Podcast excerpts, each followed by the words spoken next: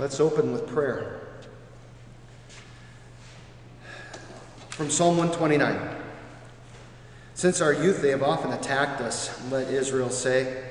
Since our youth they have often attacked us, but they have not prevailed against us. Plowmen plowed over our backs, and they made their furrows long. The Lord is righteous. He has cut the ropes of the wicked. Let all who hate Zion be driven back in disgrace. Let them be like grass on the rooftops, which withers before it grows up, and can't even fill the hands of the reaper or the arms of the one who binds sheaves. Then none who pass by will say, May the Lord's blessings be on you. We bless you in the name of the Lord. Amen. I, I, I just, you know, I, I am very fascinated by these, these Psalms and just kind of the days that we're living in, which, you know, are the last days. Um, the last days have ever been, have been ever since Jesus ascended into heaven, um, and, uh, and will continue until he comes again. But this idea of um, experiencing the, uh, the world's attacks, um, we don't experience a lot of persecution in our country, but other countries, Christians do. Um, but we do experience ridicule sometimes, and we experience mockery and other forms of prejudice uh, sometimes. Um, and, uh, and that, that is part of the Christian life. It's part of that take up your cross and follow me. Um, I thought the image, imagery in verse 3 is very interesting, talking about plowmen plowing over my back. Um, kind of a little bit of a conflating of the nation, the land that is Israel, with the imagery of the people.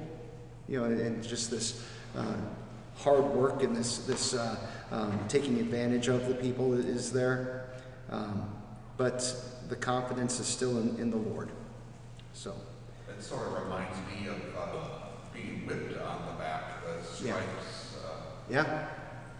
Yeah, I, I, I think those go right together. You know, so using the, the imagery of the land, and you know, then you have this person that looks like that. Yeah. Yeah. Yeah. Anything else on, on the psalm? Then I'm going to ask the question that I'm going to ask every week, and this one should be really easy.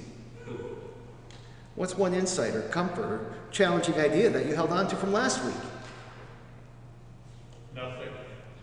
That's exactly what I wanted to hear. Because that was the whole point. You know, nothing can separate us from the love of God that's in Christ Jesus. So, does anybody have anything they want to add to that? But I really was hoping to hear nothing. All right. Then I want to, uh, to really kind of get into this with a bit of a confession.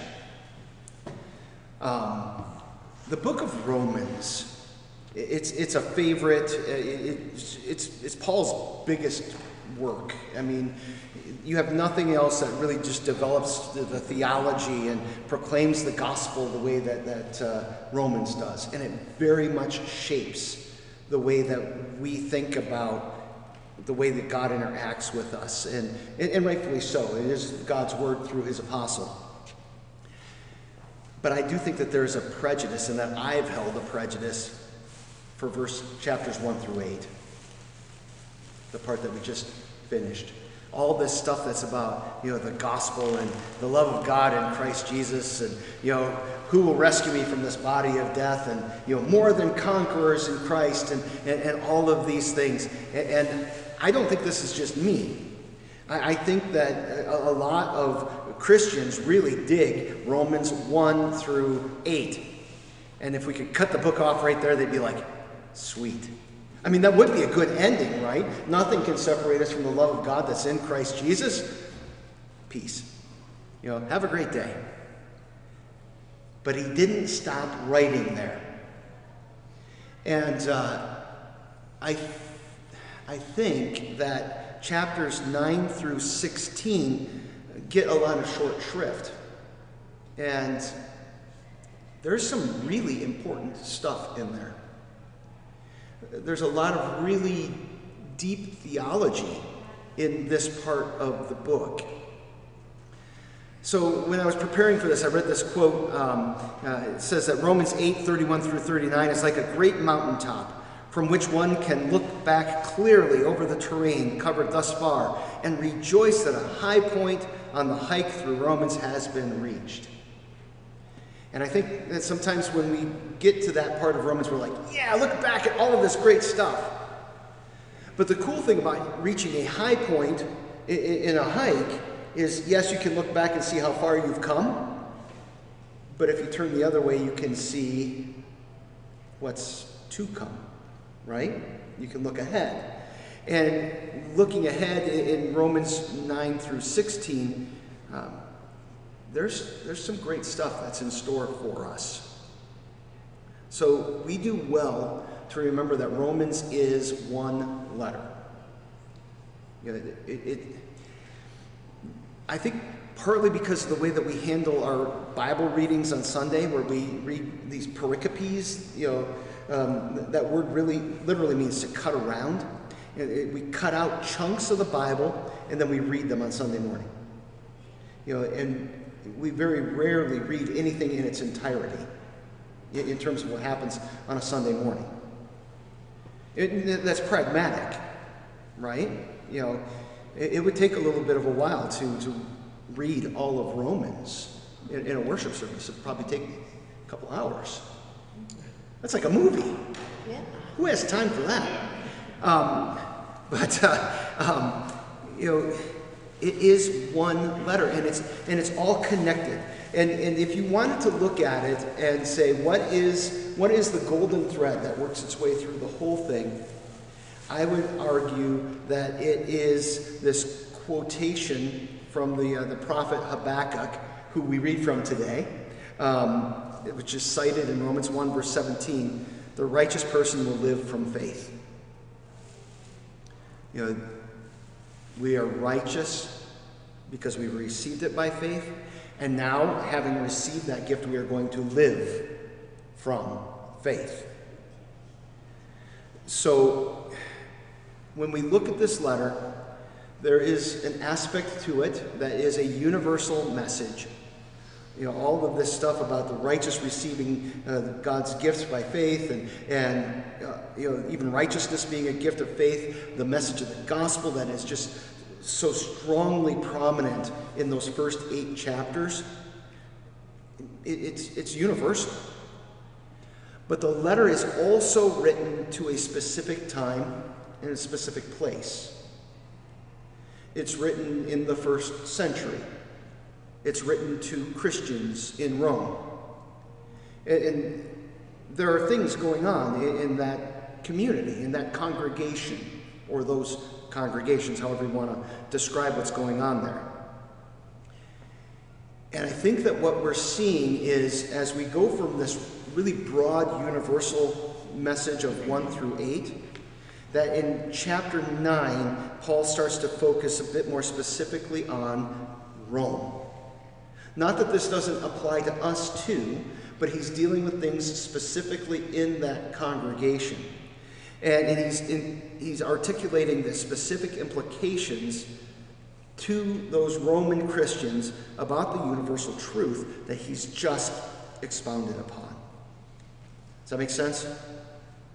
So he's, he's taking it and saying, you know, we've talked about all this stuff, you know, that, that's just kind of big and broad, and, and, and now let's talk about what's going on right there in Rome, in your congregation.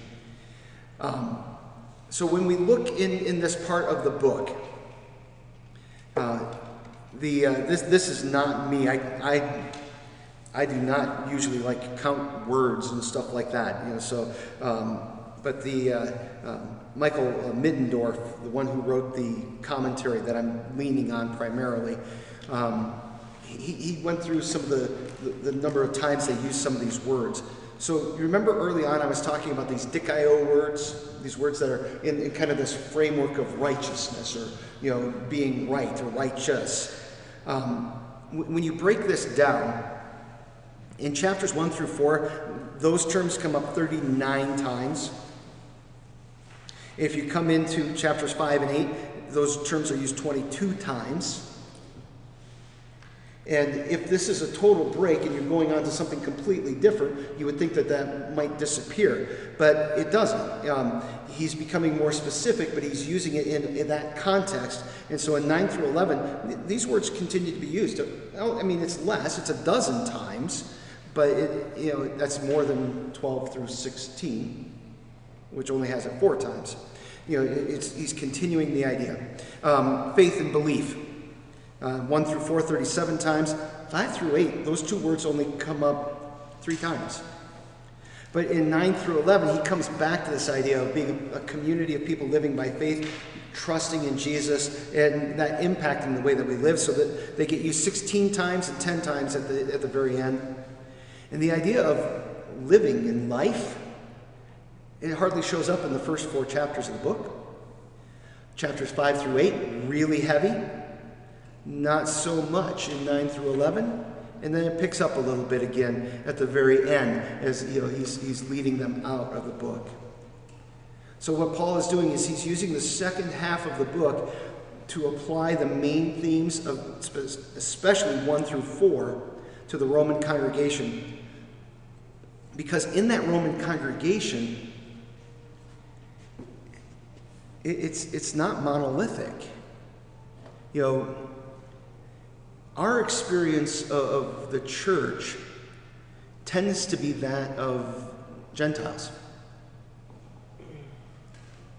You know? I mean, yeah, we all came from Adam and Eve and all of that good stuff, and so we're, you know, connected to that, that Jewish thread that way, but, you know, Northern Europe, I mean, pretty much through and through. Uh, be willing to bet as I look around the room that's true for most of you, with one outstanding exception. Um, but uh, your people didn't come from Northern Europe or Iftikhar, did they? No, they're Asian, right? Um, but, uh, uh, you know, in Rome, they have people who are very solidly Jewish. And they have people who are very, very Gentile. And as you read through Paul's epistles, this is a common theme. You read through the book of Acts, this is one of the struggles that the church had. What, do, how, what is the relationship between these Jewish Christians and the Gentile Christians? And that's what Paul is going to turn to specifically in chapters 9 through uh, 11. Because there's a separation that's involved with this. You know, the Jewish people before Jesus, you know, were, well, they are God's chosen people. And there, there was the sense of us and them. And they were to be kept separate. And now in Christ, those two paradigms no longer apply. What do you do with that? How, how does a Gentile believer relate to the Jewish believer? I mean, we've had 2,000 years to work on this. Um, you know, so maybe this doesn't seem like such a big deal. But you know, the, the idea of um, ethnic differences is still kind of a big deal in our communities and in the church. And, and as we think about how we deal uh, with people from, from different cultures, I think that we're going to, hear some things that, that apply to that uh, for us today. So, if you were to break the book of Romans into uh, basically five, four parts, but five, because I include chapter 16 as just a conclusion there. In chapters 1 through 4, we heard a lot about God's saving righteousness. Righteousness being that key word throughout those chapters. And then in chapters 5 through 8, uh, God gives life in and through Jesus Christ. And then 9 through 11, um, the righteousness of God in Israel. So, how is the righteousness of God apply among God's people? And then in 12 through 15, you know, from the life that God gives to the life a believer lives. A little bit of a rhyme there. Um, I did not come up with that. So if we were to look at you know how the, these break up, the next section of the letter is 9 through 11. And uh, it is a, a whole unit, those three chapters. And uh, I, some people have actually argued that this is the key part of the letter. Um, I, I disagree with that. Um, I didn't say that it's not an important part of the letter. Uh, I, I do think that it's this life of faith that receives God's righteousness that actually goes through the whole book that, that's key to the, the letter. Um, but uh, um, some people will, will look at this and say, no, this is what it's all about. It's really about this reconciliation and, you know, who is the church? How do we live in relationship with each other? And, all of that type of stuff. Um, and, and just as, you know, anytime you're dealing with opinions, there are other people who are like, you know, this is so out of character with the rest of the book, you just you pluck it out, who cares? Which I find fascinating too, um, you know, as people who are like, you know, you know God's word. Uh, you know, we, we stand on God's word and we, we take it seriously and literally and, and, and all of this. And, you know, some people are like, yeah, we don't need that. Yeah. We let our mind and soul marinate with God's word. Yeah, yeah. Um, I, I really think that this idea of talking about how do we relate to people from other cultures is actually really important in the church right now. You know, I look at the communities that we live in, and uh, you know, we're, we're, we're pretty lily white on the whole. Uh, Hudson is something like you know 98.6% Caucasian. You know, Stow is a little less than that.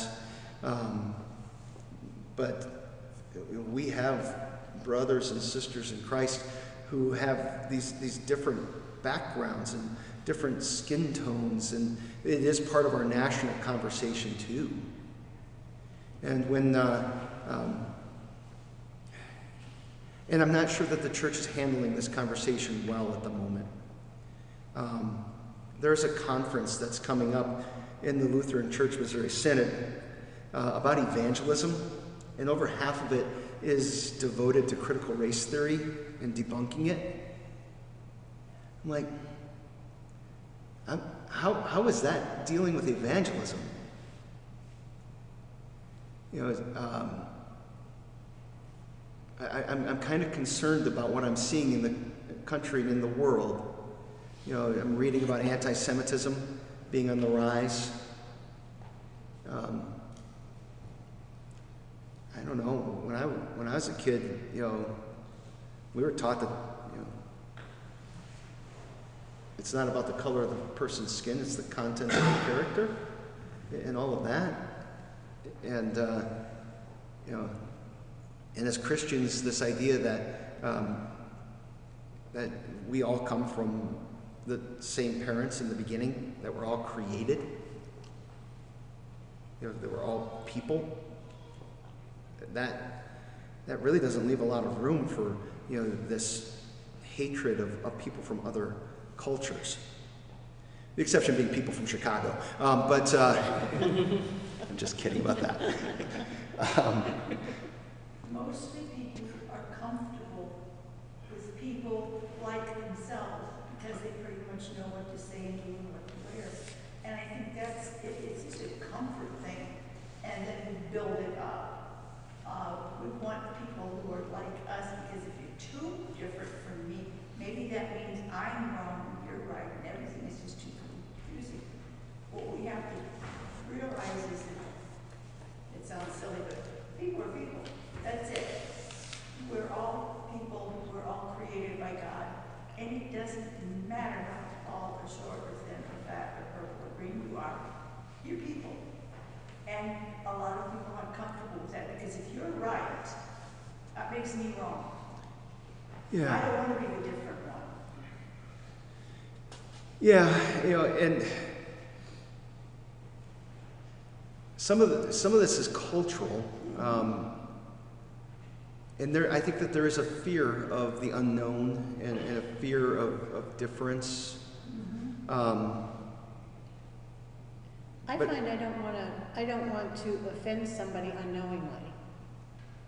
yeah, I don't want to, you know, say something because I'm ignorant of the way that they live, that I should say something that's insulting and not even realize it, so I keep my mouth shut.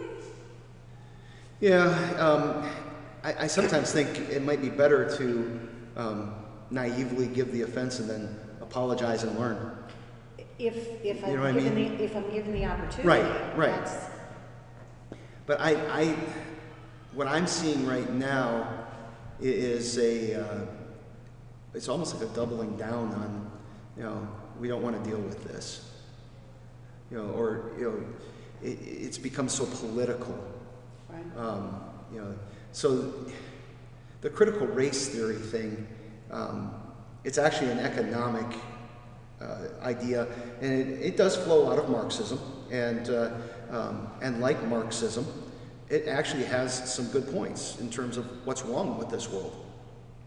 And like Marxism, it totally misses the point on what's the right answer in, in terms of what do we do about this. Um, but I don't understand why we're so fearful of it and why it's so uh, all encompassing in the, in the conversations um, in the church. It started thousands of years ago, we just haven't gotten over it. People have always been afraid of or fearful of things that are different, people that are different. And if you're different from me, and you're right, that makes me wrong. We've got this idea that there's only one right, and it has to be me, or else it, I'm wrong, I don't want to be wrong. Yeah, but I would submit that the message of the Bible uh, is that we're not that different, and that there's a lot that's exactly the same, and that we have the exact same hope. You know, and uh, you know, it- it- so when when I when I see evil and violence and racism and all that in the world, I just kind of shrug my shoulders and go, "Yeah, it's kind of what I expect." but it really it, it really bothers me when I see it, you know, in the church, and I see you know uh, preachers and you know leaders of the church kind of doubling down on this. It's it's not good. You know, it's, a message of Satan, you know, dividing us. Uh, so this is this is an important part of the letter. I'm sorry. Probably, I mean, probably, I think it's because, I think it's because of giving, uh, giving the priority, like set up your own priority. It's like, uh, set up the priority, um, for the media, like what the, what the media is feeding us. Basically, ninety percent of the cases, the media is feeding us like crap. But if we want to set up our priority on the Bible, that will give us the right message. Yeah. So I Yep. think that's uh, that makes a big difference. Yeah, uh, absolutely. Um, there's a, uh, an old saying about a, a Native American uh, chief uh, who had become a Christian. He talked about how in his life it was like there were two dogs that were fighting inside of him, you know, and uh, um, and somebody asked him, well, which one's winning? And he says, it's the one that I feed. Um, and uh, we can feed our fears and our prejudices and, and those kinds of things, or we can be fed on the bread of life and the hope that we have in Christ and the reconciliation that He calls us to. And um, yeah, I, I've said before, and I will continue to say that I think that one of the biggest idols in the church, one of the biggest false gods in the church, is politics. That we put our hope and our trust in the power of politics to get people to live the way that we want them to live, rather than the power of the gospel that transforms people's lives. And uh, and I also think that sometimes um, we don't trust the power of the word to actually change people's lives. You know, and we want to win. If there are two or three or four different groups, we want to be one that wins and comes out on top. but the thing is, Carolyn, we have, right? But In, we're, we're afraid yes, these other people are gonna gain on us, and then we will lose some of it, because so much of it comes down to politics, and who's winning, and who has the power, even in the church, which is a terrible thing. yeah, But, yeah, it's who's winning, who's got more power and more, yeah. In, in Christ, we've won the victory. yeah. We, you know, we've won because Jesus won. You know, and it's like we don't trust that. Well, but we won as individuals, we have not always won as groups. Okay. You know, there are people who are very proud of their German heritage, and if you're not part of the German heritage, you're a loser. And there are people who, you know, are from this area or this, and they are the winners, and you're not part of that group. We've got this horrible thing as humans that we want to win. We want to be on the winning team. And so we look to see whether anybody's getting ahead of us. Yeah, yeah, I hear you. I hear you. So the lament about politics is, is really old, right? Yeah. And you think of those uh, passages from the Old Testament, where is your hope? Is it in Egypt? Right. Uh, you know, and, and it's the same thing. Yeah. You're, you're putting your hope in power, political power, ultimately Yeah, violence at the, at the back end of that. yeah. Because that's what we can see. Yeah, and, you know, and I think of, you know, you know, we live by faith and not by sight, and, and all of these, you know, take up your cross and follow me, and, you know, I think of the, the Beatitudes and how countercultural they are. You know, you know, blessed are the poor in spirit. What? Blessed are the meek? You know, we're called to a very different life.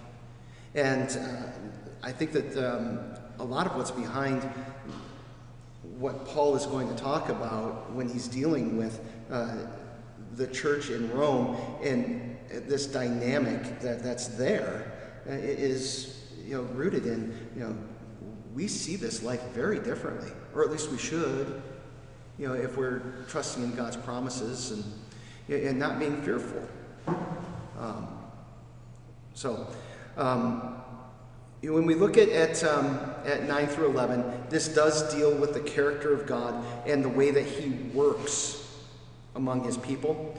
Uh, it, it, it's going to talk about how He uh, works with those whom He elected, the Jews, and also those He calls, the Gentiles. And, and I want to be really clear, just as I was in the first part, this is about what God is doing. You know, all of this roots back to what is God doing. And, and so when we look at the focal themes of, of chapters 9 through 11, we, we start with God, because Paul continues to be focused on, on God's work, not on what people do. Because it's God who transforms those relationships.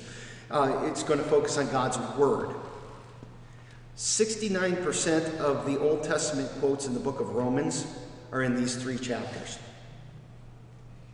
You know, he, he is hitting this hard. And I think part of it is because he's talking about Israel. And he's talking about these promises that were given to Israel that apply to Israel. And, and I think he's going to do something interesting with who exactly is Israel. That it's not so much about ethnicity as it is about faith. And then, um, then this next focus is on God's people uh, especially regarding how God works among us through His Word. And that, that's the part that's really going to deal with the identity of Israel. And, um, and remember that the, the congregation that he is writing to here is a mix of Jews and Gentiles. And they were not always at peace with each other. This section contains some of the uh, most difficult theology in the book. Um, and we're going to tease it apart. And I really think that this has to be taken as a whole. And, and so these three chapters out of 16, they, they make up about 20% of the letter. And for next week, I, I would like it if you would read chapters 9 through 11. Um, just to get that bigger context because we, we, we, we, always I, i'm really tempted and you know you've seen how i do this where I just you know here's this word and let's look at this word and look closely at this one thing. But it, it's part of the bigger picture. And i think that we'll, we'll miss a lot if we don't do that with this part. So any questions before we jump into the, the text all right then, Romans 9, verses 1 through 5. Uh, I speak the truth in Christ. I am not lying. My conscience testifies to me through the Holy Spirit that I have great sorrow and unceasing anguish in my heart. For I could wish that I myself were cursed and cut off from Christ for the benefit of my brothers and sisters, my own flesh and blood. They are Israelites, and to them belong the adoption, the glory, the covenants, the giving of the law, the temple service, and the promises. The ancestors are theirs, and from them, by physical descent, came the Christ, who is God over all, praised forever. Amen. We're going to hit a couple of amens uh, in, this, uh, in this chapter, uh, these little, almost like doxological statements. Um, I, I, would point out that uh, the translation there is the, uh, the Christian Standard Bible. Have any of you heard of the Christian Standard Bible? Um, all right, a little bit of. You know, the, the, the history of the, the translation of, of the, uh, the Bible, um, you know, you, coming into English, you got the King James Version in the 1600s, and that became the authorized version that was used all over English speaking for the next, um, what would that be, um, 300 years, right? 1600s to the 1900s. Um, there were some attempts at more modernized translations, um, but nothing really happened until like the 1930s. And it was the Americans that really got that going because, you know, why would we want to do anything the same as anybody else? Um, but early on, there was a, a, a group uh, Baptists who did the Holman Christian Standard Bible. And uh, there were some problems with it, and then after that, you got the Revised Standard Version, and some people took exception with that. And you know, and then we get the, the NIV and the English Standard Version, and the New Revised Standard Version, and the New King James Version, and you know, all these different versions. And uh, in that mix, um, this uh, this translation I had never heard of uh, was put together in. Uh, I gotta look again. Um, it's copyrighted 2018. Um, and, uh, and there were revisions done in 2020. Um, and basically, what they did was they got together scholars from multiple um, denominations. And they used the uh, Holman Christian Standard Bible as kind of their base, but then they did a whole new translation and uh, I, I heard about this through Michael Card's podcast, and you know, I was like, oh, that's kind of interesting. And then I went to the um, pastor's meeting uh, last, well, last month, and um, one of the, the guys there said that his congregation has changed to this translation. You know, I've told, I've told you before that I find the English Standard Version very true to the Greek, but very clunky to read you know, the NIV of 1984 was very easy to read, and it was pretty true to the Greek and the Hebrew. This is in, in that same type of a vein. Um, very good translation, and uh, I'm going to play with this. Um, and uh, I, I think that in the new year, I'm, I'm, don't hold me to this yet, but uh, I think I'm going to do like a read through of the whole Bible uh, and invite people to join me. And this is going to be the translation that, that I'm going to use.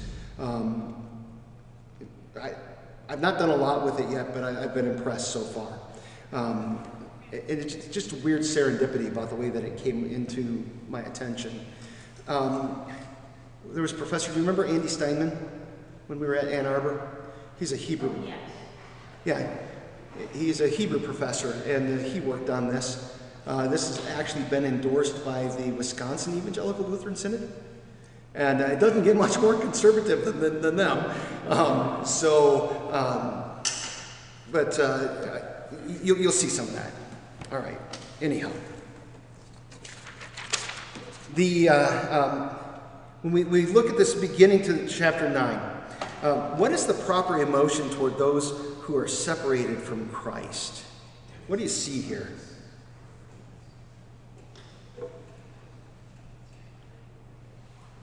How does Paul feel about his brothers and sisters who are not believing in Jesus?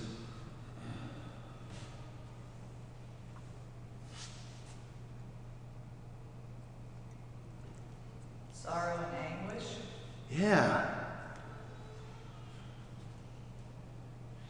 Sorrow, anguish. Um, you know, the, the, the idea that you, you might grieve over people who are, are, are separated from Jesus. Um,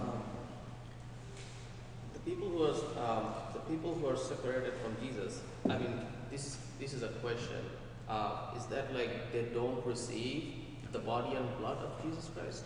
it means they don't believe in him. Okay, They don't trust that he is their Savior. okay, You know, so in this context, Paul, as a, a Jewish man, is talking about, you know, his fellow Jewish believers. Not believers in Jesus, but people who believe in Judaism.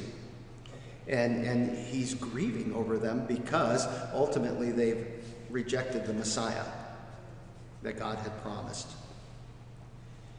And, and I, I, I don't know, I'm fascinated by that compassion that he seems to have for them. I, I don't know that I always feel that towards people who are lost. And I don't know that the world experiences that type of compassion from the church. You know, I, I've mentioned this book, Unchristian, uh, a few times in here, and one of the ideas that the world has about the church is that we're judgmental. And it's because we are. Um, it's just the reality of who, who we are as, as sinners.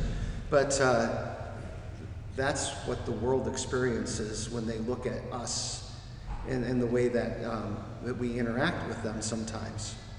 That we're looking down on them from a position of superiority. Paul comes at this very differently. You know, he says, I'm telling you the truth in Christ. I am not lying. Um, you know, kind of this idea of the, Spirit, the Holy Spirit witnessing um, with his own uh, spirit, uh, with his conscience, um, you know, that uh, um, he has this, this sorrow.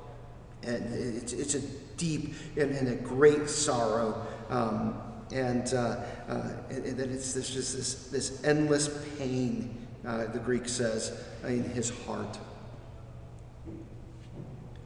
Um, he's heartbroken. Um, I think that's a different starting point when we think about how do we share the gospel with people. You know, it, it's not, you know, hey, we've got it all right, and you better get over here. Um, uh, it, it, it's, it's something that actually cares about the, the person very much and, and meets people where they're at. You know, and, and so, you know, he, he has this, this anguish and this, this sorrow, so much so that he says, I wish that I could be cursed and cut off from Christ for the, their benefit. He's basically saying, I would rather that I go to hell if that's what it would take for my brothers and sisters to come to faith. The, the word in the, uh, uh, in the Greek is that he would be anathema. Have you heard that word before? I mean, that's not a small word. That's not, you know, I wish some bad things. I mean, this is, you know, burned up, cast out, gone, damned. And he's like, I, that, that's, that's the ends that I would go to to save people.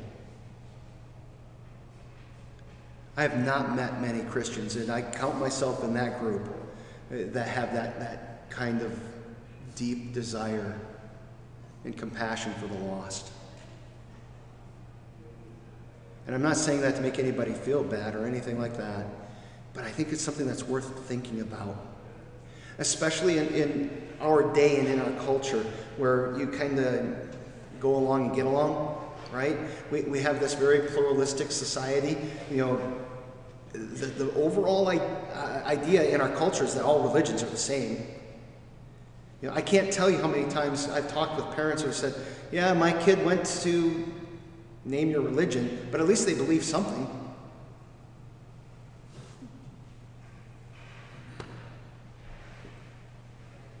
What's the value in believing a lie? You know, and, and that's you know kind of where Paul is when, when he's dealing with these people that he has this, this deep care for them. And part of that is rooted in he knows where they came from. You know, so when when you know somebody who was very active and alive in the faith and then they walk away from it, doesn't that feel painful? Have you, have you experienced what I'm talking about? You know somebody that they had a vibrant faith at some point in their life and then they, they leave it? You know, he, says, you know, look at what the Israelites had. Look at the, look at the text there. What, what did they have? You know, they are Israelites, and to them belong, starting in verse 4 there, what do you see? The glory, the covenants, the promises. The giving of law, the temple service. Yeah?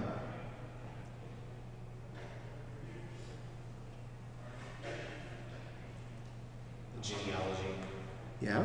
They belong to that. they're not just adopted, they are actually by blood. Yeah.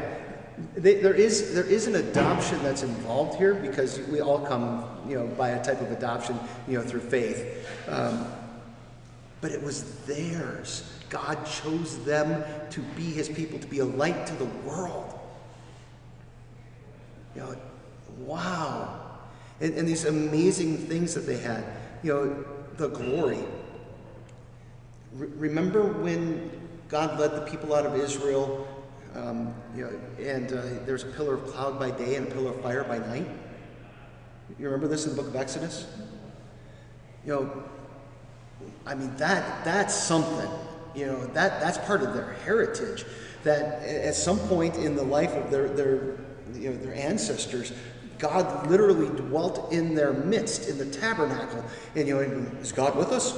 Look right there. Is the pillar there? Yes, it is. Okay, God's with us. These are the people who had the temple. And when Solomon dedicated the temple, it was just all of a sudden filled with this amazing smoke as God comes into it. You know, think about the, the, those glorious things and, and all of the things that God did for them.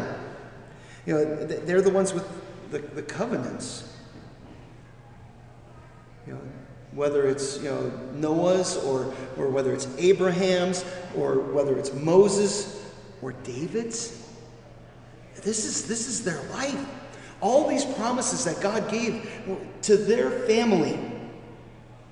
You know, and, and you have the, the, the giving of, of the law. I mean, receiving the Ten Commandments, is, is, I mean, is this a big deal? Absolutely. God revealing the, the way that He wants His people to live. It, it also, you know, what righteousness in the, this life looks like in, in terms of our, our behavior and our activity. Um, he gave them worship. Uh, the word here, uh, it, it uh, it's the root word for liturgy. It's not just talking about, you know, I love Jesus and I go through my life. He's talking about coming together, singing hymns and, and praises and, and hearing the word and God delivering his. This, this all flows from them. You know, at some time, you know, go through our worship service and see how much is rooted in the Old Testament. How many of these passages you know, think about when we, we come to, uh, to communion, the Sanctus, holy, holy, holy, Lord God of power and might. Heaven and earth is full of your glory. What's that from? That's from Isaiah, isn't it? Isaiah comes into the temple and he sees the Lord enthroned.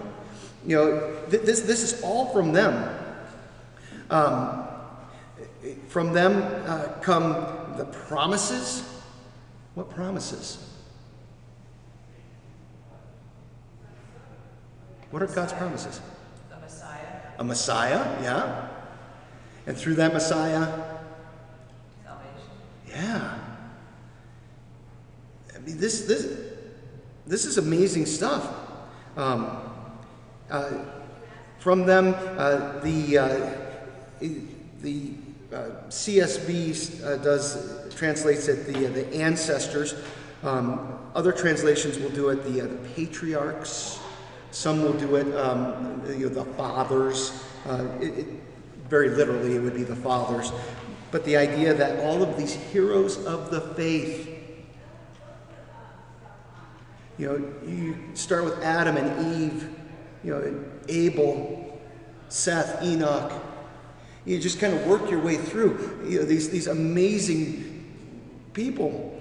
You know, God did amazing things for them. That's, that's their heritage. And, and then ultimately, the Christ according to the flesh, or, or by physical descent, the Christ. You know, and, uh, um, and then it makes a pretty important claim uh, about who that Christ is, who is God over all, praised forever. Uh, amen. I think what Paul is saying here is, you know, you lost something.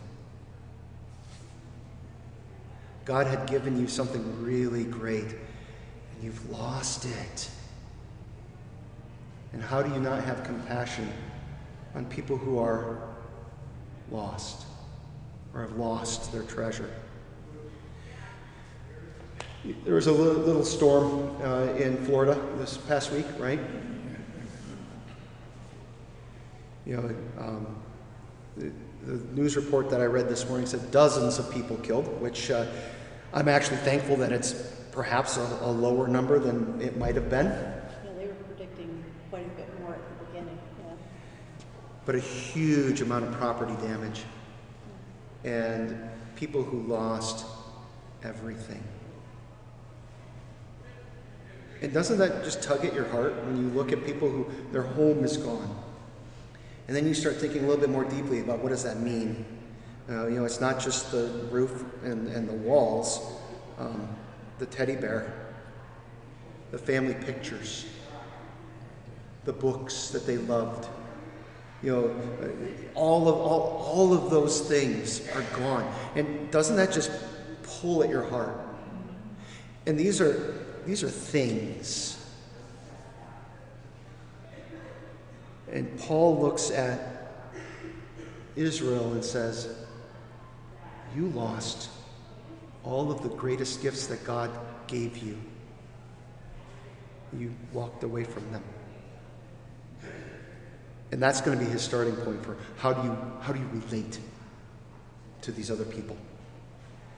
And I think compassion is a huge watchword for us when we deal with people. So, all right, we got to wrap up. We get to have a baptism. Um, Katie Hall is, is the mom, and uh, uh, those of you who've been here for a long time, you'll know her as Katie Del Santer. And uh, um, their first little baby, and uh, we get to baptize. Uh, I'm blanking on the baby's name. Good thing it'll be printed for me in there. So let's pray. Lord God, Heavenly Father, we thank and praise you that we can be in your house today. We thank you for the incredible gifts that you gave to uh, Israel, Israel with that first covenant and, and all of those things. And we thank you that you've included us, that you've adopted us into those blessings and those gifts too. And we pray, Lord, that you would help us to rejoice in what you have done for Israel, and that includes us. In Jesus' name, amen.